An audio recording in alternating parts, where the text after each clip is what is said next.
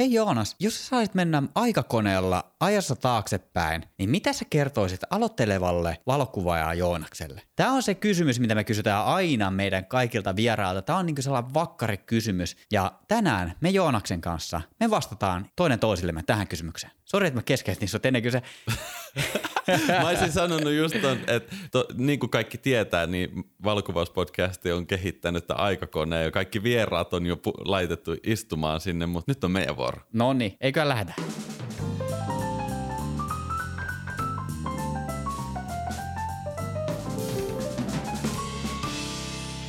Okei, no niin. Nyt on introt taputeltu, jatsit renkuteltu, niin eiköhän lähdetä pureutumaan tähän tämän päivän jakson aiheeseen. Pitäisikö tehdä tää vähän semmoisena battlena, että otetaan aina vuorotellen? Joo, lähdetään vaan sillä, en, en tykkää tässä tapauksessa ehkä niin kuin battle-sanasta, sillä että ol, olisitpa tiennyt tämänkin asian, että you, you should, should have known better. Tällään, tota, siinä on ehkä sellainen kantapää korkeakoulumeininki ehkä enemmän, mutta tota, otetaan vuoron perään näitä. Otetaan tämä semmoisena as- paritanssina. Joo. Joo, tiedätkö että... Otetaan tämä te- terapiana. Joo, silleen. Terapia. Mä taputan sua selkään, sä taputat mua selkään ja sitten me otetaan pitkä tuijotus ja halataan ja pidetään kädestä kiinni. Ja mitä terapiasta nyt yleensä tehdäänkin? No, haluatko aloittaa vai aloitanko minä? Otanko kivipaperisakset? Me ei olla pitkä aikaa päästy tekemään sitä. Okei, okay, no nyt niin. Otetaan täällä. Y- K- Ko. Aha, mä voitin taas. Taas se voitti. Tämä on oikeasti, mä en ole varmaan hävinnyt sulle yhtään K P S:ää koko valokuvauspodcastin historian aikana.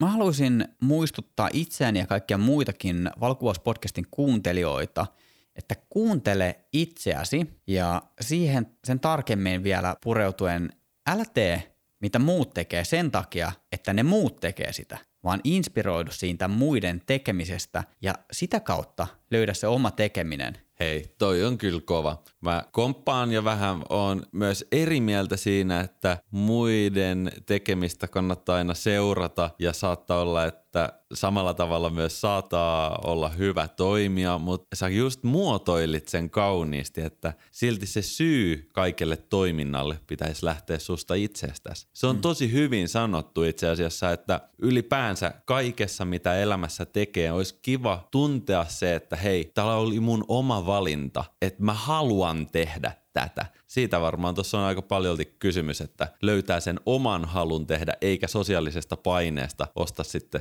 uutta tietynlaista lenkkariparia tai puhelinta. Niin, totta kai niin kuin toisten ihmisten teot ja sanat vaikuttaa meihin. Ja siitähän niin kuin vaikuttaa markkinoinnissa on nimenomaan myös kyse, että niin kuin joku sanoi, että tämä ketsuppi on todella hyvä, niin kaikki ostaa sitä ketsuppia sen, sen jälkeen. Mut tuota, meikä tykkää ketsupista. sä, sä oot kyllä niin ketsuppimies kuin voi olla. Tuota, saanko jatkaa vielä tähän? Saat. Tuo mun edellinen oli siis otsikolla Kuuntele itseäsi, niin mä haluaisin jatkojalostaa tätä vielä siihen, että muista nauttia tekemisestäsi. Mm. Eli, eli se on, se on niin kuin hyvä jatkumo siihen, että, että kuuntele itseäsi ja nauti siitä. Älä pakota itseäsi tekemään sitä, koska mulla on ollut hyvin lähellä, että mä oon niin kuin lopettanut kuvaamista ehkä jopa kokonaan sen takia, että mä en nauttinut siitä. Silloin kun mä kuvasin enemmän tähtiä, tein sitä niin kuin somekärki edellä. Mä oon aiemminkin puhunut tässä podcastissa aiheesta, mutta jaksoja on kohta sata kolmekymmentä kappaletta eetterissä, niin on hyvä ehkä kerrata tota.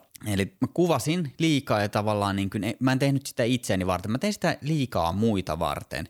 Niin sen takia on tärkeää, että sä nautit siitä tekemisestä, että et sä menetä sitten kipinää siihen, koska valokuvaus on meille kaikille äärimmäisen rakas harrastus tai ammatti. Mulle se on ehkä vähän molempia. Olet oikeassa, tosin se on subjektiivinen asia, että toisethan saattaa nauttia siitä, että nimenomaan tekee muille tai muita varten sitä duunia tai valokuvaa jotain varten, että se nauttiminen voi tulla myös esimerkiksi siitä, että tekee vaikeita asioita, mutta ehkä mä en tiedä, onko se nauttiminen, se kuulostaa jotenkin niin vähän silleen, tiedätkö, keskiluokkaiselta meiningiltä muutenkin, että vähän nautiskellaan näistä jutuista. Mä haluaisin nimenomaan kehottaa tarkastelemaan sitä silleen, että voiko jälkikäteen sanoa, että se oli sen arvoista. Että jälkikäteen annetaan sitten niinku ehkä kuukauden tai vuoden jälkeen annetaan silleen, että nauttiiko siinä niinku tilanteessa, että hei, nämä mun teot oli niiden tekojen arvoisia. Ei siinä itse tekotilanteessa aina tarvii nauttia, että jos sä vedät jotain pitkää, sanotaan kolmen päivän videokuvatuotantoa, brändituotantoa, niin ei se kuulu olla nauttimista siellä niin kuin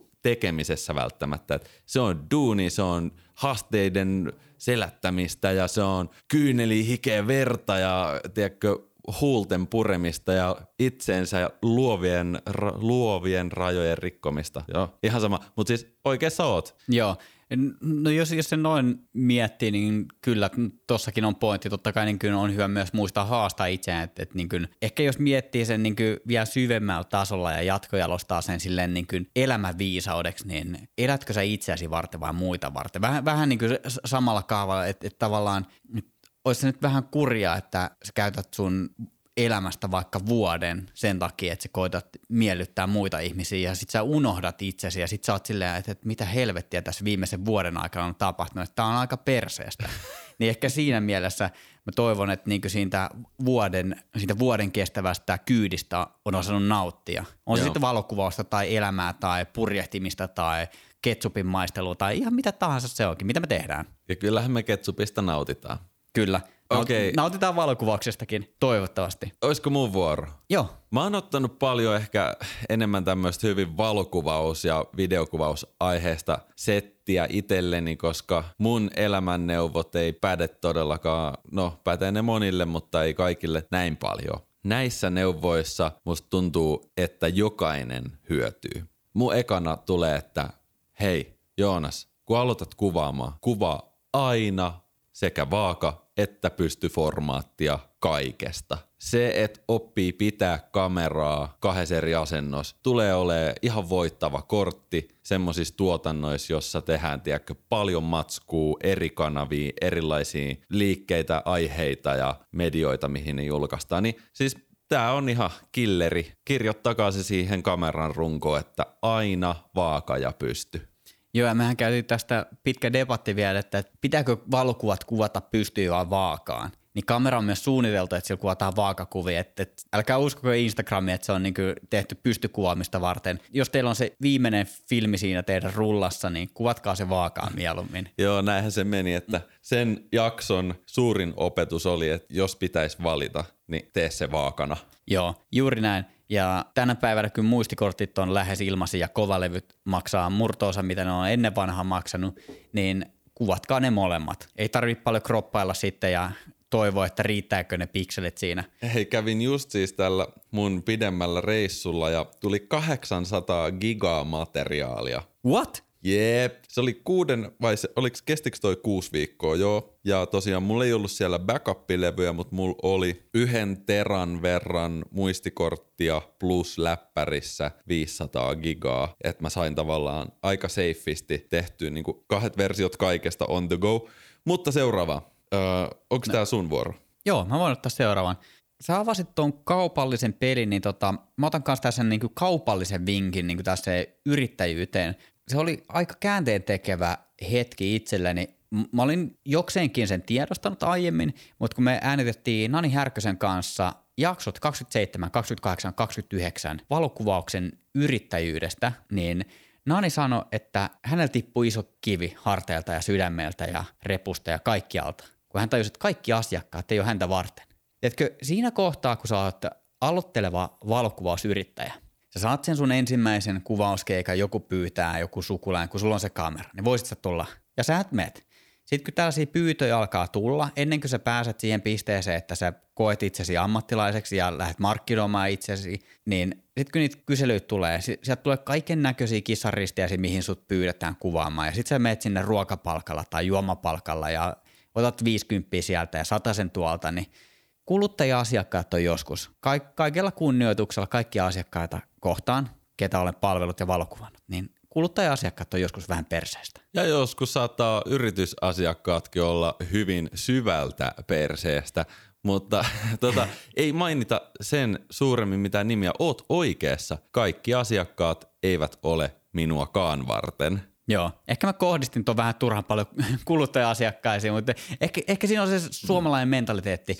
Kaik- he, kaikkea pitää saada, mutta mikään saa maksaa mitään. On, on. Ei, ei mutta toi on mun mielestä jännittävä tilanne. Tällä hetkellä tuntuu siltä, että on jopa vähän vaikeaa saada asiakkaita, jos on aloitteleva valokuvaa ja tavallaan, että se missä itse oli joskus kahdeksan, seitsemän vuotta sitten, tuntui, että niitä pyyntöjä nimenomaan tuli niin paljon, että ammattilaiseksi piti käydä semmoisen burnoutin kautta, että hei, niin kuin o, o, sainkin silleen lievän. Ja se, onneksi oli oma faija, joka osasi silloin koutsata siinä tilanteessa ja äiti oli siinä läsnä niin kuin, ja tukiverkosto toimi.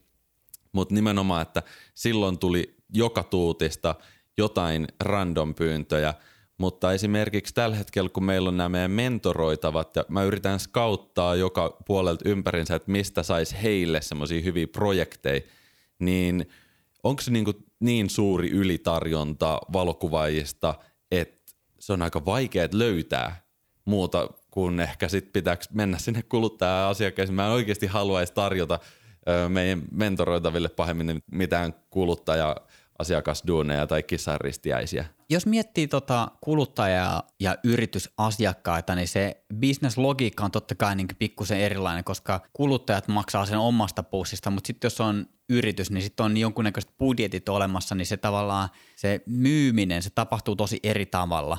Ja ehkä just tuo kuluttajabisnes, kun se on, se on niin kuin jokaiselle valokuvaajalle myös ehkä helpompi käsittää kuin tuollainen yrityksen markkinointimateriaalin kuvaaminen tai joku tuollainen pieni osa-alue jotain vaikka isompaa kampanjaa, niin se, että sä menet ottaa ne Y O-kuvat, niin se on aika helppo täskin niin kuin yksittäiselle henkilölle hahmottaa, että, että okei, nyt on juhlat tulossa, halutaan ikuistaa kiva muisto siitä, kun on se lakki päässä ja kukka kädessä ja todistuskainalossa ja sitten ehkä otetaan siihen joku oma harrastus mukaan, mitä tämä ylioppilas harrastaa tai jotenkin lähtää leipoa sitä sen yksittäisen henkilön kanssa. Niin mä en ehkä haluaisi lähteä edes siihen tavallaan koutsaamaan niin kuin tollaiseen, koska mä en sano, että se on helppoa, mutta se on helpompaa kuin yrityksille myyminen.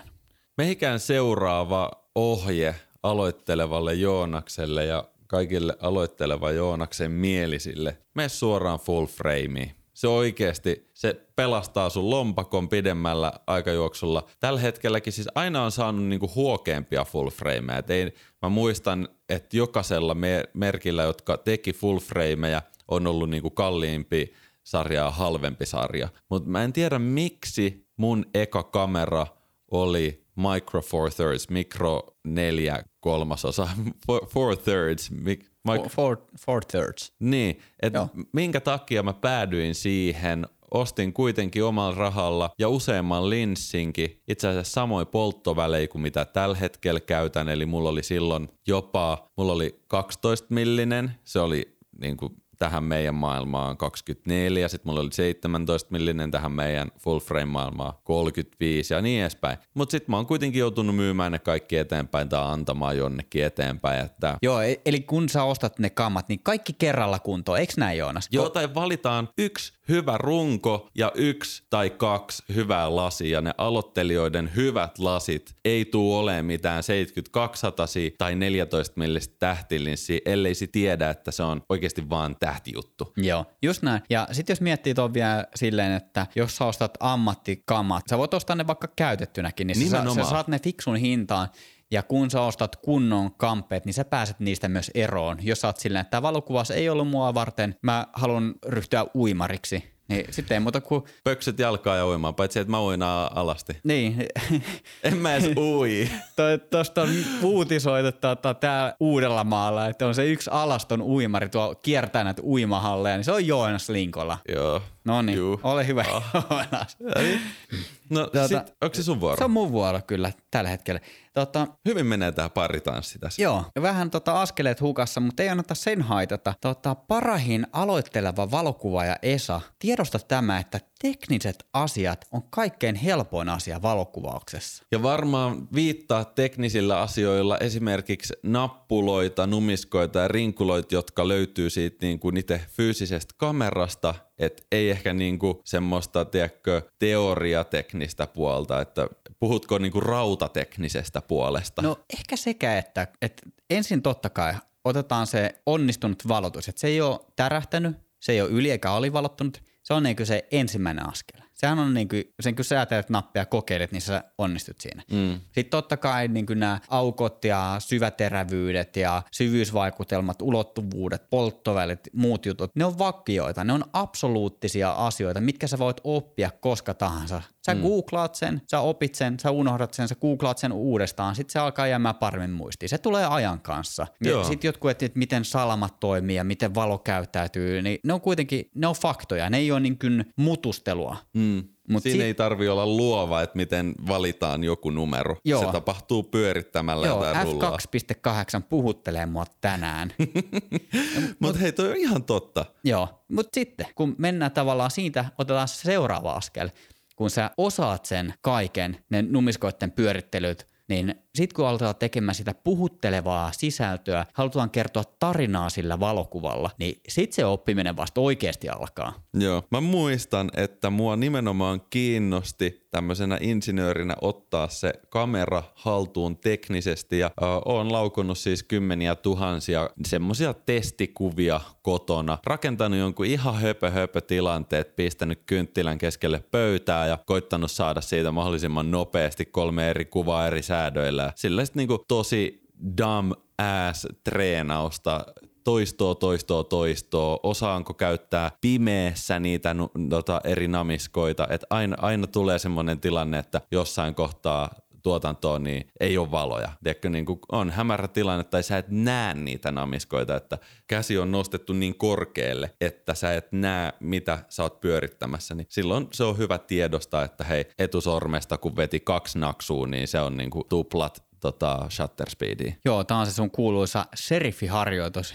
Joo. Että et mit, miten nopeasti saadaan settarit kohdilleen. Jos palataan vielä tähän tekniseen harjoitteluun, niin me puhuttiin jaksossa sata yksitoista valokuvausmania. Sä esitit siinä taas sen kymmenen tuhatta tunnin teorian, niin jos mietitään kymmenentuhatta tuntia, mitä me opiskellaan ja tehdään valokuvausta, niin se teknisten asioiden opettelu, niin se on totta kai siinä niin kuin kymmenentuhannen tunnin aikajanan aikaisella alkupuoliskolla. Totta kai niin kuin tekniikka kehittyy ja aina pitää vähän opetella uudestaan, mutta se on niin kuin mä sanoisin, että se on aika pieni osa sitä isoa kokonaisuutta. Jos haluat kuulla lisää kymmenentuhannen tunnin teorista, niin käypä kuuntele jakso sata yksitoista.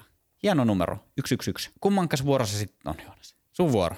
Joo, mun neuvo, joka auttaa jokaista, menee näin. Mikäli valotus on vaikea, ota samasta tilanteesta usea eri valotus. Ja jokaisesta kamerasta löytyy myös tämmöiset bracketing-ominaisuudet, eli voi pistää vaikka kolmen kuvan burstin tai sarjatulen päälle ja sitten se kamera itse vaihtaa sitä valotusta siinä, mutta itse tein sen aina, tykkäsin tehdä manuaalisesti. Käytin bracketingia sen takia, että todella monesti aloittelevalla valokuvaajalla ei riitä keskittymiskyky, ainakaan mulla, siihen histogrammiin. Ja kirkkaissa olosuhteissa, vaikeissa olosuhteissa se näytöltä näkyvä kuva, se ei välttämättä toista kaikkea samalla tavalla kuin se sitten siellä tietokoneella toistuu, tai sitten sitä näyttöä ei ole ollenkaan, että jos kuvaa vaikka ää, peilillisellä järjestelmäkameralla ja katsoo suoraan etsimen läpi, niin sähän näet käytännössä vaan sen valotusmittarin. No, monesti tilanteet on sellaisia, että siinä ei paljon ehdi katsoa niitä kuvia siinä välissä, että tilanteet tulee ja menee, niin tämä bracketing on ihan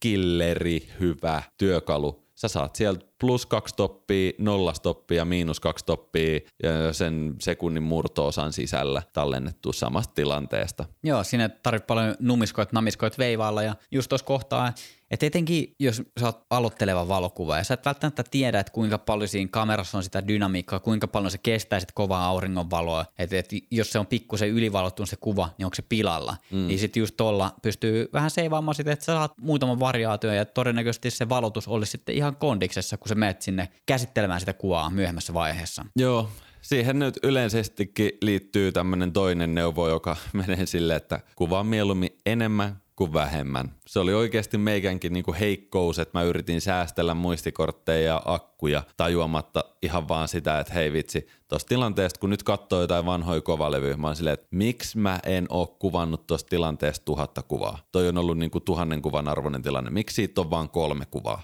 mitä järkeä. Se on tapahtunut joku ihan maailman hienoin uh, usva-aamu, perhokalastus, aurinko nousee ohi jostain puista ja tulee mahtavat säteet, sädekehät ja jumalavalot ja kaikki. Niin sit katsoo jälkikäteen, että voi poikaa, voi poikaa, oispa tiennyt. Joo, Joonaksella oli silmät kiinni siinä kuvassa. Muuten ihan täydellinen. Mutta joo. Et etenkin niinku alkuvaiheessa kannattaa kuvata paljon. Et on se muutenkin, niinku, saa totta kai sitä variaatiota, että ky, kyllä se auttaa.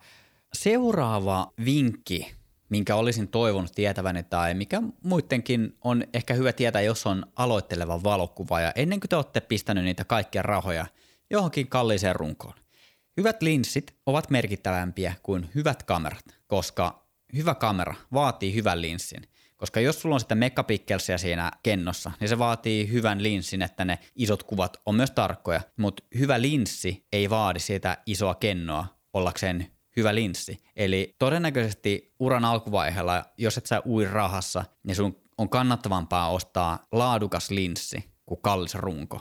Joo, sä oot aivan oikeassa. Muistelisin, että itsekin on tuskailut alkumetreillä, kun rahaa ei ollut äärettömän paljon. Jokainen linssivalinta oli kuitenkin sit kompromissi. Ja erityisesti tuo outdoor-kuvailuissa, niin se on vähän silleen, että et sulla on ne kamat mukana, mitä sulla on mukana. Kavereilla on ne, mitä niillä on. Toivottavasti sä voit ehkä joskus lainata jotain, mutta jos vieressä joku tekee kaksisataa millisellä jonkun hirveän mageen kuvan ja sulla on niin vaan kolmekymmentäviisi millinen, niin tää mun jatkovinkki tohon sun päälle, mitä mä en edes ollut kirjoittanut itselleni, mutta vähän improvisoiden, kuvaa nyt herrajesta silti. Älä luovuta sitä tilannetta. Se tulee olemaan sul vastas aina, että joku muu linssi olisi voinut toimia paremmin. Että nyt kun sen yhden hyvän linssin on hankkinut, sanotaan, että se on kaksikymmentäneljä seitsemänkymmentä, sit mennään sillä. Ihan, ihan siis täysillä. Ei luovuteta. Joo, toi on todella hyvä vinkki kyllä. Tota, oliko toi sun vinkki vai otaks mä seuraavaan?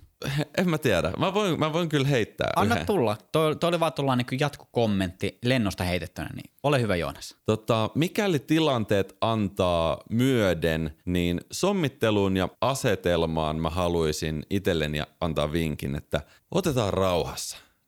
Mä oon joskus ennenkin sanonut sen ja mun pitää oikeasti edelleen tuolla niin kuin kesken jonkun tuotannon sanoa silleen, että hei, nyt pitää ottaa rauhassa, nyt pitää katsoa nämä kuvat läpi.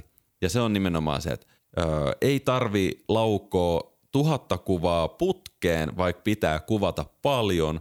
Kuvaa mieluummin niin kuin kymmenen kaksikymmentä kuvaa. Sitten hengitetään ja tsekataan ne kuvat. Ja nyt tulee pihvi. Kysytään itseltämme, mikä tässä toimii ja mitä voisi tehdä paremmin. Tää on niin super simppeli juttu. Tää itse asiassa ei ole edes peräisin jostain omasta oppikirjasta, vaan mun vanhoissa musiikkipiiri kavereissa oli paljon musatuottajia. Ja niillä on oikeasti kovalla musatuottajalla. Se on vähän niin kuin se tuottamisen mentaliteetti. Kysytään aina, että miten tämä homma voitaisiin tehdä paremmin. Ja sitähän se tuottaminen itse asiassa niin kuin on. Ö, oli se sitten tapahtumaan tuo, tuottaminen, se vähän teknisellä tasolla, mutta tuottajat näin niin kuin American style, ne kun tekee leffoja, ne on siellä niin kuin, että ei jatkoa, jatkoa, ei jatkoa, jatkoa. Tää on ihan paskakohtaus, toi on timanttinen, tehdään tosta tollanen. Ne miettii, miten, mikä tässä toimii, mitä voisi tehdä paremmin. Tämä on aika hyvin sanottu. Se, se voi olla jollekin vaikeaa niin siinä kuvaustilanteessa nimenomaan pysähtyä siihen, että et kun on sitä intoa ja tavallaan, jos sulla on vaikka joku kuvattava henkilö vielä siinä, mm. niin sulla saattaa olla paineet silleen, että sun pitäisi niin kuin kuvata koko ajan. Mm. Mutta just se niin kuin, etenkin kuvattavan henkilön kanssa se on iso osa sitä kuvausta on se vuorovaikutus, että sä kuvaat, sä katot niitä kuvia, sä ohjaat mallia, sä näytät niitä kuvia, te keskustelette ja nimenomaan ottakaa se niin kuin kuvattava henkilö, jos te kuvatte henkilöitä mukaan siihen, miettikää yhdessä vaikka, mikä siinä toimii, mikä ei. Että et tavallaan se on ehkä vähän jopa myrkyllistä siinä kuvaustilanteessa, että sä sulkeudut itse niin kuin kauheassa paniikissa, sä katot niitä kuvia hädissä, sit sä et keksi mitään, niin juttele sen kuvattavan henkilön kanssa. Tota, seuraava juttu, mikä on aika sellainen pehmeä, lämmin neuvo. Onnistunut kuva on suhteellinen. Mm, mielenkiintoista. Koska jos mietitään valokuvausta, me ollaan aiemminkin ihan, melkein voisin sanoa kyllästymiseen asti sanottu, että valokuvaus on abstrakti asia. Tässä ei ole sinänsä oikeaa tai väärää. onnistuneet kuvia on monenlaisia. Se, että jos se on henkilökohtaisen käyttö, se on muisto jostain hetkestä, niin sen ei tarvitse välttämättä olla mikään sellainen niin kuin maailmanluokan mainoskuvan tasoa oleva, vaan se voi olla niin kuin hyvinkin yksinkertainen kuva. Ota sä Joonas sitten seuraava. Meikän lemppari. Monet sanoo, että tämä on ihan väärin ja tästä on tehty niin monta meemiä ja niin monta haukkumasanaa sellaisille ihmisille, jotka kyseistä toimintamallia harjoittaa. Tämä on neuvo nimeltä kopioi reilusti muilta, niin lokaatiot kuin asetelmat. Kopioimalla oppii. Niistä opetellaan pianoakin soittamaan, jonkun toisen kirjoittamista nuoteista. To, toi on itse asiassa tota sellainen asia, mitä sä oot ää, alleviivannut. Joo, se on se oikea sana, alleviivannut. Siitä asti, kun me ollaan tavattu, silloin kun sä olet Valokuvauspodcastissa vieraana, yeah. niin siinä muistaakseni me puhuttiin sitä, että etsi idolia, tota, kopioi kaikki mitä se tekee, niin kylmästi vaan opettajat tekee mitä se tekee. Ja siihen yhdistettynä vielä toi, mitä mä sanoin aiemmin tässä jaksossa, mm. niin se, että inspiroidu siitä. Yeah. Että ei, ei sun tavallaan, se on niin hyvä tapa oppia tekemään, että sä kopioit mitä muut tekee, koska jos joku tekee jonkun asian oikein, soittaa se pianojutun hienosti tai ottaa hienon valokuvan tai tekee hyvänmakuista ketsuppia, joo. niin sä voit tehdä ihan, ihan samalla tavalla, mutta jos sen niin kuin idean siitä jatkojalostaa, että sä teet sen kehittyäksesi itse paremmaksi, niin sit, mut mä en näe siinä tavallaan niin kuin pitkässä juoksussa järkeä, joka ehkä on aiheuttanutkin sitä porua sen ympärillä, että tavallaan kopioidaan. Mutta jostain syystä se vähän pätee vaan tässä valokuvauksessa, että tämä on sen verran helppoa tavallaan vertailla vierekkäin kahta valokuvaa, että sitä kopioimisilmiöä on ollut myös helppo alkaa paheksua. Mutta mä oon rumpali, ja jos puhutaan siitä, että miten rumpalit harjoittelee soittaa rumpui tai miten ne opettelee komppei tai fillei tai groovei, nehän kopioi toisia. Mutta on tosi vaikea tavallaan vertailla, sanotaan jotain groovea, koska se kestää ajallisesti puoli minuuttia ja sit sun pitää kuunnella siihen päälle niin kuin se seuraava groove. Et se, on, se vaatii työtä, että pystytään edes tekemään tämmöistä vertailua, että voidaan sanoa, että hei Joonas, vähän sä oot vaan kopioinut tota toista rumpalia. Mutta valokuvia on niin helppo verrata, että sä voit lyttää ne siihen Instagramiin sata yhdeksän ö, gridi, jostain voidaan tehdä semmoinen feature-kanava. Tiedätkö sä, että niitä on semmoisia kanavia, jotka just poimii samoja trendejä, että sama joo. venekuva. Mikä sen nimi edes on? M- mä en muista, mutta mä tiedän toi, että toi on just niin kuin samanlainen joku teltan sisäpuolelta kuvattu kuva. Joo, joo. Tai, tai sitten on tota just nää niin kuin, ää, taskulamppu teltan sisällä ja, ja sitten nämä niin kuin kädestä pitämiskuvat niin kuin siinä point, point of view yep. nä- näkökulmasta. Et, joo. Et se, se ehkä on luonut sitten tämän niin sanottu copycat-termin tai semmoisen ilmiön, mitä muissa sanotaan taiteenlajeissa ei samalla tavalla ole. Et, siis videokin on tosi vaikea mennä siihen keskusteluun, että onko toi videon tekijä vaan kopioinut tuota toista. Se, mä en ole ikinä kuullut tällaista, niin kuin, että voidaan puhua, no. että t- kopioidaan vaikka värimaailmaa tai jotain tiettyä niin kuin teemaa, mutta tämä on ehkä valokuvan tämmöinen ilmiö. No onhan tota oikeasti muutakin. Tiedätkö kuinka monta autotallibändiä kuulostaa ihan metallikalta, koska se on ollut aikoinaan kova juttu. No se on ihan totta, mutta silleen... Kyllä, kyllä on en... tosi niin kuin fan, fanituksen kohteita, mitä yritetään jäljitellä, että on joku niin. muse. Niin niin. Ku, kuinka monta yrittää olla niin kuin vähän erilainen bändi, mutta sitten kuitenkin haluaa olla vähän niin kuin muse. Niin. Lastaako se muse? Mä puhun musesta. Muse on ihan, joo, Mu- kyllä, kyllä, mä, kyllä, mä, joo kyllä mä ymmärrän ja... Allekirjoitan tuon sun näkökannan. Ehkä niitä ei kuitenkaan ole yhtä paljon kuin jotain lifestyle-valokuvaajia, et jotka, bändejä, jotka yrittää olla museet. Mä ymmärrän, että niitä on viisitoista tai viisikymmentäviisi, mutta siis tälleen isossa mittakaavassa joku Instagram-ilmiönä on tuottanut kulttuurin, missä on vaikuttaja ja sitten sillä on tuhansia vaikuttajia, jotka koittaa olla samanlainen tai samantyylinen. No kyllä mä sanon, että tässä maailmassa on niin kuin miljoona bändiä, ketkä haluaisi olla niin kuin Metallica, mutta mut t- tässä tulee ehkä niin kuin musiikin ja valokuvan välisiin eroihin, että et ne autotallibändit, ei ne tule meidän korvaan, mutta sitten jos joku Instagramissa tapahtuu pikku hikka, niin joku, vaikka joku intialaisen kymmenenvuotiaan valokuva saattaa päätyä meidän Instagram-feediin, mutta Niin, e- se on totta. E- elipä sam- samasta ikäluokasta vaikka joku intialaisen rockibändin joku demonauha, niin ei tule kyllä varmasti vastaan sulle niinku vahingossa. Se on ihan totta. Et siinä mielessä ehkä valokuvaus on vähän otollisempi tuollaiseen niin kuin tavoittamaan ihmisiä. Ja siis pointtina ehkä vielä, ei, en halua tehdä siitä semmoista negatiivista ilmiöä. Ylipäänsä siis taiteen kopiointi, plagiointi, teknisten taitojen kopiointi ja toistaminen, niin mua ei sinänsä kiinnosta se keskustelu ollenkaan. Et mä palaan itse asiassa tähän sun... Öö, olisiko se ollut ensimmäisiin vinkkeihin, että jos se tekeminen on hauskaa, jos se syy siihen tulee silti susta itsestäsi, että mä tykkään tehdä tätä, ottaa tämmöisiä kuvia teltan sisältä, kädestä pitäen kiinni toista kaveria tai niin kuin näin, että et sä voit sanoa sinisin silmin itselle peilin edessä, mä haluun tehdä tätä, koska tää on siistiä, niin sit se on mun mielestä ihan perusteltu. Että antaa palaa. Ihan tismalle samaa mieltä, että kyllä tähän maailmaan valokuvia mahtuu. Ei se siitä ole kiinni, mutta sitten tiedätkö, kun sä teet joku kolmen tunnin elokuvan, on sellainen, tota, sellainen pien, pien kylä, missä on sellaisia pieniä ihmisiä, ja sitten siinä tulee sellainen niin kuin, setä kerta, että, että mulla on tällainen sormus. Että tämä pitäisi tota, vielä se on se tulivuori. Sitten mulla on se, hetkinen, tämä kuulostaa nyt jostain vähän tutulta. Mutta mut, mut joo, tota, kunhan se tekeminen on hauskaa, niin tota, ei sen väliä ja se on kuitenkin hy- todella hyvää oppimista. Hei, sun vuoro. Tämä on ehkä sellainen, mitä mä en olisi halunnut tietää tai ei olisi tarvinnut tietää, mutta on kuitenkin niin kuin jossain kohtaa hyvä tiedostaa valokuvaajan ura. On se sitten niin kuin harrastus tai ammatti, niin sä et ole koskaan valmis. Että se tavallaan siinä mielessä valokuvaus on äärimmäisen upea asia, on se harrastus tai ammatti, et koska se on abstrakti juttu. Si- si- siinä ei ole jotain, että et kun sä hyppäät korkeutta, vaikka, en mä en tiedä mikä on maailmanennätys, vaikka sanotaan, ei kukaan hypännyt yli neljä metriä korkeushyppyä vai onko, niin sanotaan, että et, et sit kun sä hyppäät sen neljä metriä korkeutta, niin sit se on maailmanennätys. Tai että kun sä otat näin hyvän kuvan, niin sä oot valmis. Hmm. Vaan sä voit niin kuin jatkaa sitten valokuvasta loputtomiin, tehdä taidetta, tehdä asiakkaille ihania muistoja, tehdä toisille asiakkaille hienoja mainoskampanjoita, brändikuvia, mitä ikinä se onkaan.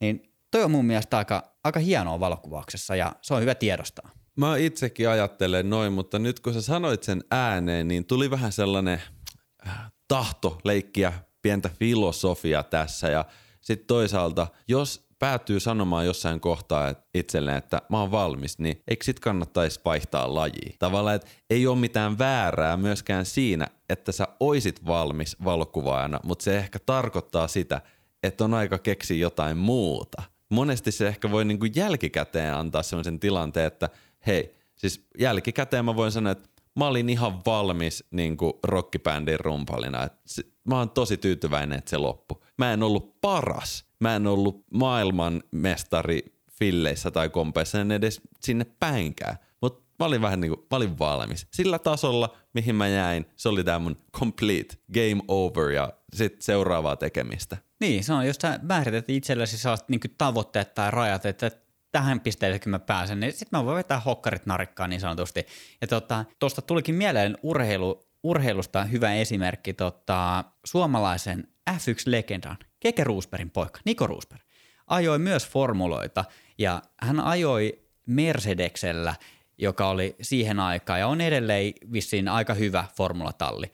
Ja siellä on nyt tämä, tota, olisiko seitsemänkertainen maailmanmestari Lewis Hamilton. Ja tota, ne oli niinku aivan ylivoimaisia keskenään, että tavallaan formulat perustu jossain kohtaa, mennään jokunen vuosi taaksepäin siihen, että Nico Rosberg ja Lewis Hamilton kilpaili keskenään, kumpi on parempi. Yhtenä vuonna Nico Rosberg voitti mestaruuden. Hän lopetti siihen. Hän ei tarvinnut enempää rahaa, hän ei halunnut menestyä enempää. Hän oli sitä mieltä, että hän lopettaa. Joo. Lopetan huipulle. Mä oon nyt saavuttanut kaiken, minkä mä halusinkin. Mä halusin olla maailmanmestari. Hän oli. Ja kukaan ei vie sitä enää häneltä pois. Ei, ei hänen tarvitse todistella enää kellekään mitään. Se riitti hänelle. En, en tiedä sen tarkempia taustoja, mutta tuli tällainen esimerkki mieleen. Toi oli hyvä esimerkki. Tykkäsin tarinasta. Joo, saatiin vedettyä formulat mukaan tähän podcastiin. Mä en ole siis vuosiin seurannut formulaa, mutta kyllä se oli lapsuudessa semmoinen joka viikkoinen, vai tuliko ne kerran viikossa vai kerran kahdessa viikossa, mä en oikeasti muista. Mutta saatettiin katsoa sekä aika-ajot että kilpailu. Joo, se, si, siinä on ollut kyllä jotain lapsuuden hohtoa. Ja itse asiassa tota, nyt kun alettiin puhumaan formulasta, ei anneta tämän haiteta. jatketaan täällä samalla linjalla. Tämä on meidän podcast. Me voidaan puhua tässä ihan mitä me halutaan. Tota, mä oon harrastanut urheiluvedonlyöntiä aikaa jo. Se on sellainen niin kuin on-off juttu, että välillä pelataan, välillä ei.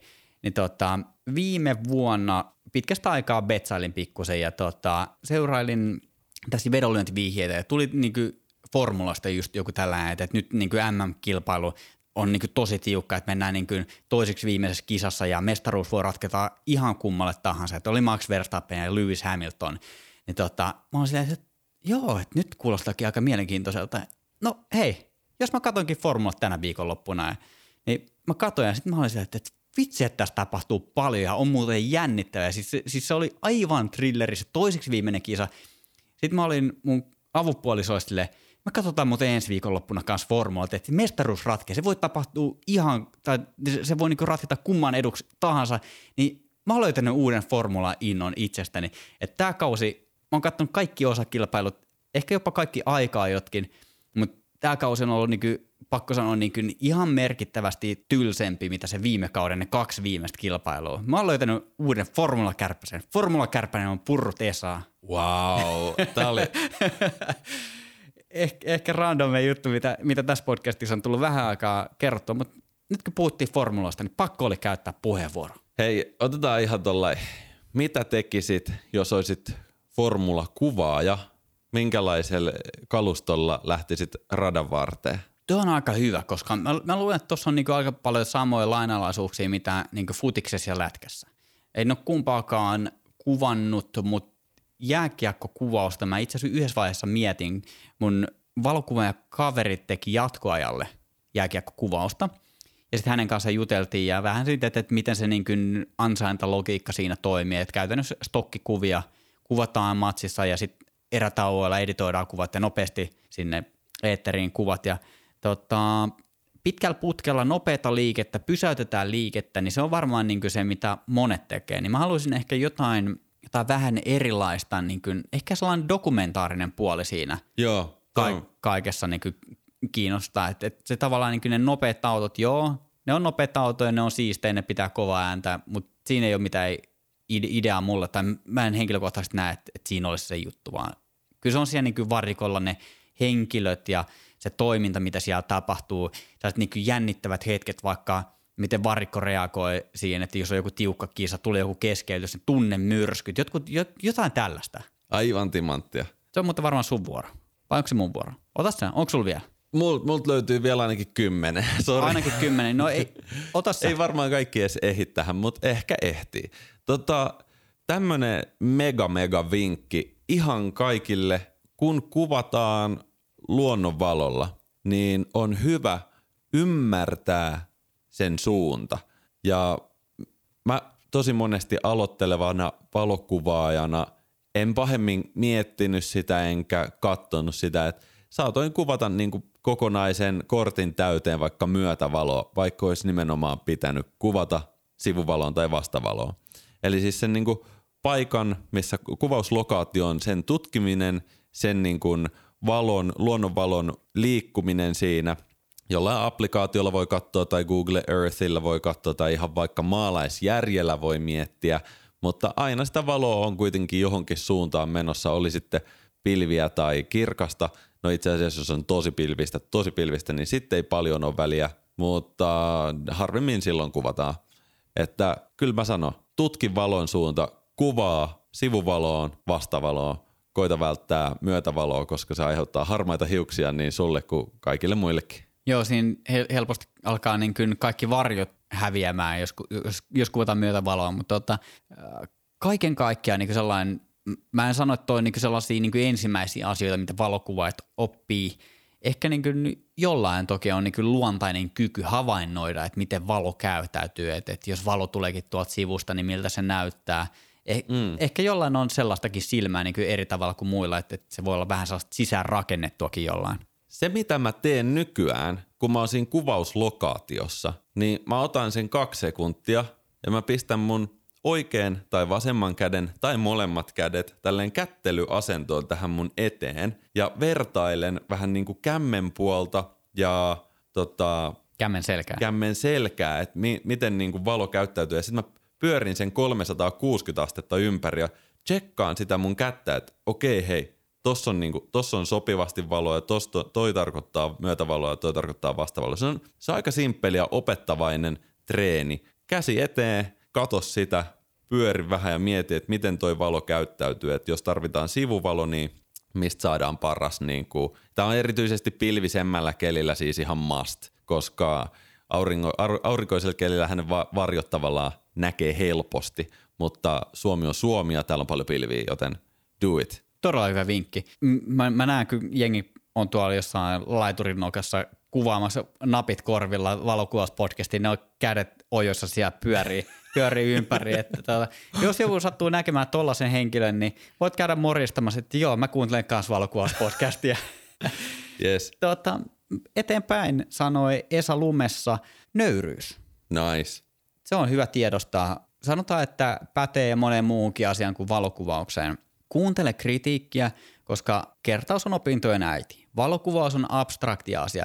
Siinä ei ole välttämättä sitä oikeaa eikä väärää. On niin kuin jopa niin kuin todella hedelmällistä ja mielenkiintoista keskustella valokuvauksesta ja kuvista muiden henkilöiden kanssa. Se, että ollaan ylimielisiä, että, että, että mä otan tässä todella siistejä kuvia ja tavallaan pitäisi itseään jotenkin muita parempana, niin se ei kanna kovin pitkälle. Se, että mä oon sanonut monta kertaa, että tällainen sosiaalinen valokuvaus on mulle sellainen ykkösjuttu, että, että mulla on ollut ilo ja kunnia tehdä kolme vuotta valokuvauspodcastia Suunin ja Kimmon kanssa. Mä oon saanut olla mukana nuorissa valokuvaajissa, opettamassa valokuvausta. Mä oon vetänyt omia tähtivalokuvauskursseja ja muitakin valokuvausworkshoppeja. Niin se, että mä saan tehdä ihmisten kanssa ja jutella ihmisten kanssa valokuvauksesta, niin se on todella antoisaa, niin se, että ollaan nöyriä ja kuunnellaan, mitä muilla on sanottavaa, niin mä luulen, että ne muut ihmiset haluaa myös kuunnella sua silloin.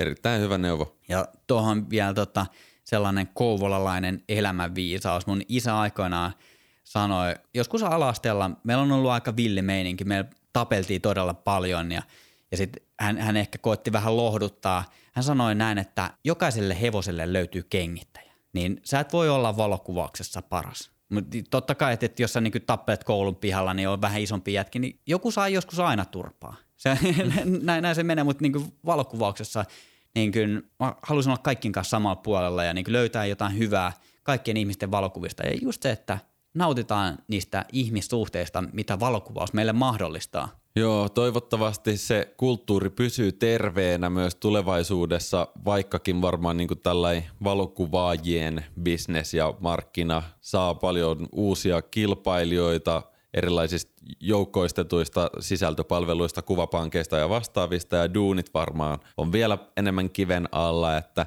no toisaalta onhan se myös sit sillä lailla, että valokuvaajia tarvitaan useampaan tilanteeseen ja sisältöjä halutaan enemmän ja enemmän kuin ennen ja erityisesti jos on omaperäinen, niin on ehkä paremmat mahdollisuudet ja paremmat eväät menestyä sit siellä businesspuolella, mutta jos puhutaan pelkästä, siitä, pelkästä valokuvasta, niin sä oot asian ytimessä. Jos puhutaan sitten tällaisesta yrittäjyydestä, niin siellä tulee varmasti, en tiedä, viharakkaussuhteita ja kilpailua ja kateutta ja tiedätkö, se on maailman meininkiä. Sitten kun puhutaan euroista. Joo, mä en kerro kellekään, mitä tuotantoja mä teen, niin mulla ei ole vihamiehiä. Ota yksi vielä. Okei, mä haluaisin jakaa tämmöisen postit-lapputeorian. Tää kuulostaa mielenkiintoiselta. Tää on hyvä lopettaa jakso. Jep. Tota, tää on mulla nykyään mielikuvitusteoria, mutta mä oikeasti oon harjoitellut tämän fyysisillä postit-lapuilla. Ja siihen postit-lappuun kirjoitetaan muun muassa seuraava asia. Muista kuvata eri kuvakoot, eri etäisyydet, eri asennot ja sommitelmat. Ja joskus mä muokkaan sitä niin, että muista kuvata kolme eri kuvakokoa, laajis, action ja lähis tai vastaavaa. Ja sitten joskus mä lisään sinne, että muista aina video ja stilli. Ja tää on semmosia niinku, tätä semmoista tuotannollista workflowta, jota haluaa itselleen kehittää, rakentaa niin, että se tulee yhtä helposti kuin hengittäminen konsanaan. Että on luontaista kuvata vaikka videostilli. Nyt mä teen esimerkiksi isolle firmalle äh, brändituotantoa ympäri maailmaa ja siellä on aina video ja stilli. Ja se on semmin rankkaa, kun pitää kuvata jokaisesta valokuvaustilanteesta stillit ja videot. Mutta kun siihen on harjoitellut tämmöisillä mielikuvapostit-lapuilla, että nyt te osaa tavallaan, aina tulee kolme kuva, koko eri asennot, eri sommitelmat, videot ja stillit, niin mikä siinä? Sitten vaan viheltelemään ja tota, naksuttelemaan. Joo, eiköhän me lähdetä viheltelemään ja naksuttelemaan tämän myötä. Tässä oli todella hyviä vinkkejä nuorelle, aloittelevalle Esalle ja Joonakselle ja kaikille muillekin valokuvauspodcastin kuuntelijoille. Joonas, seuraava jakso. Hei, yksi vielä, yksi vielä. Ah, no niin, anna tulla. Oikeesti, jos mikään ei toimi, lennätä droneen. No niin. Kiitos. Kiitos.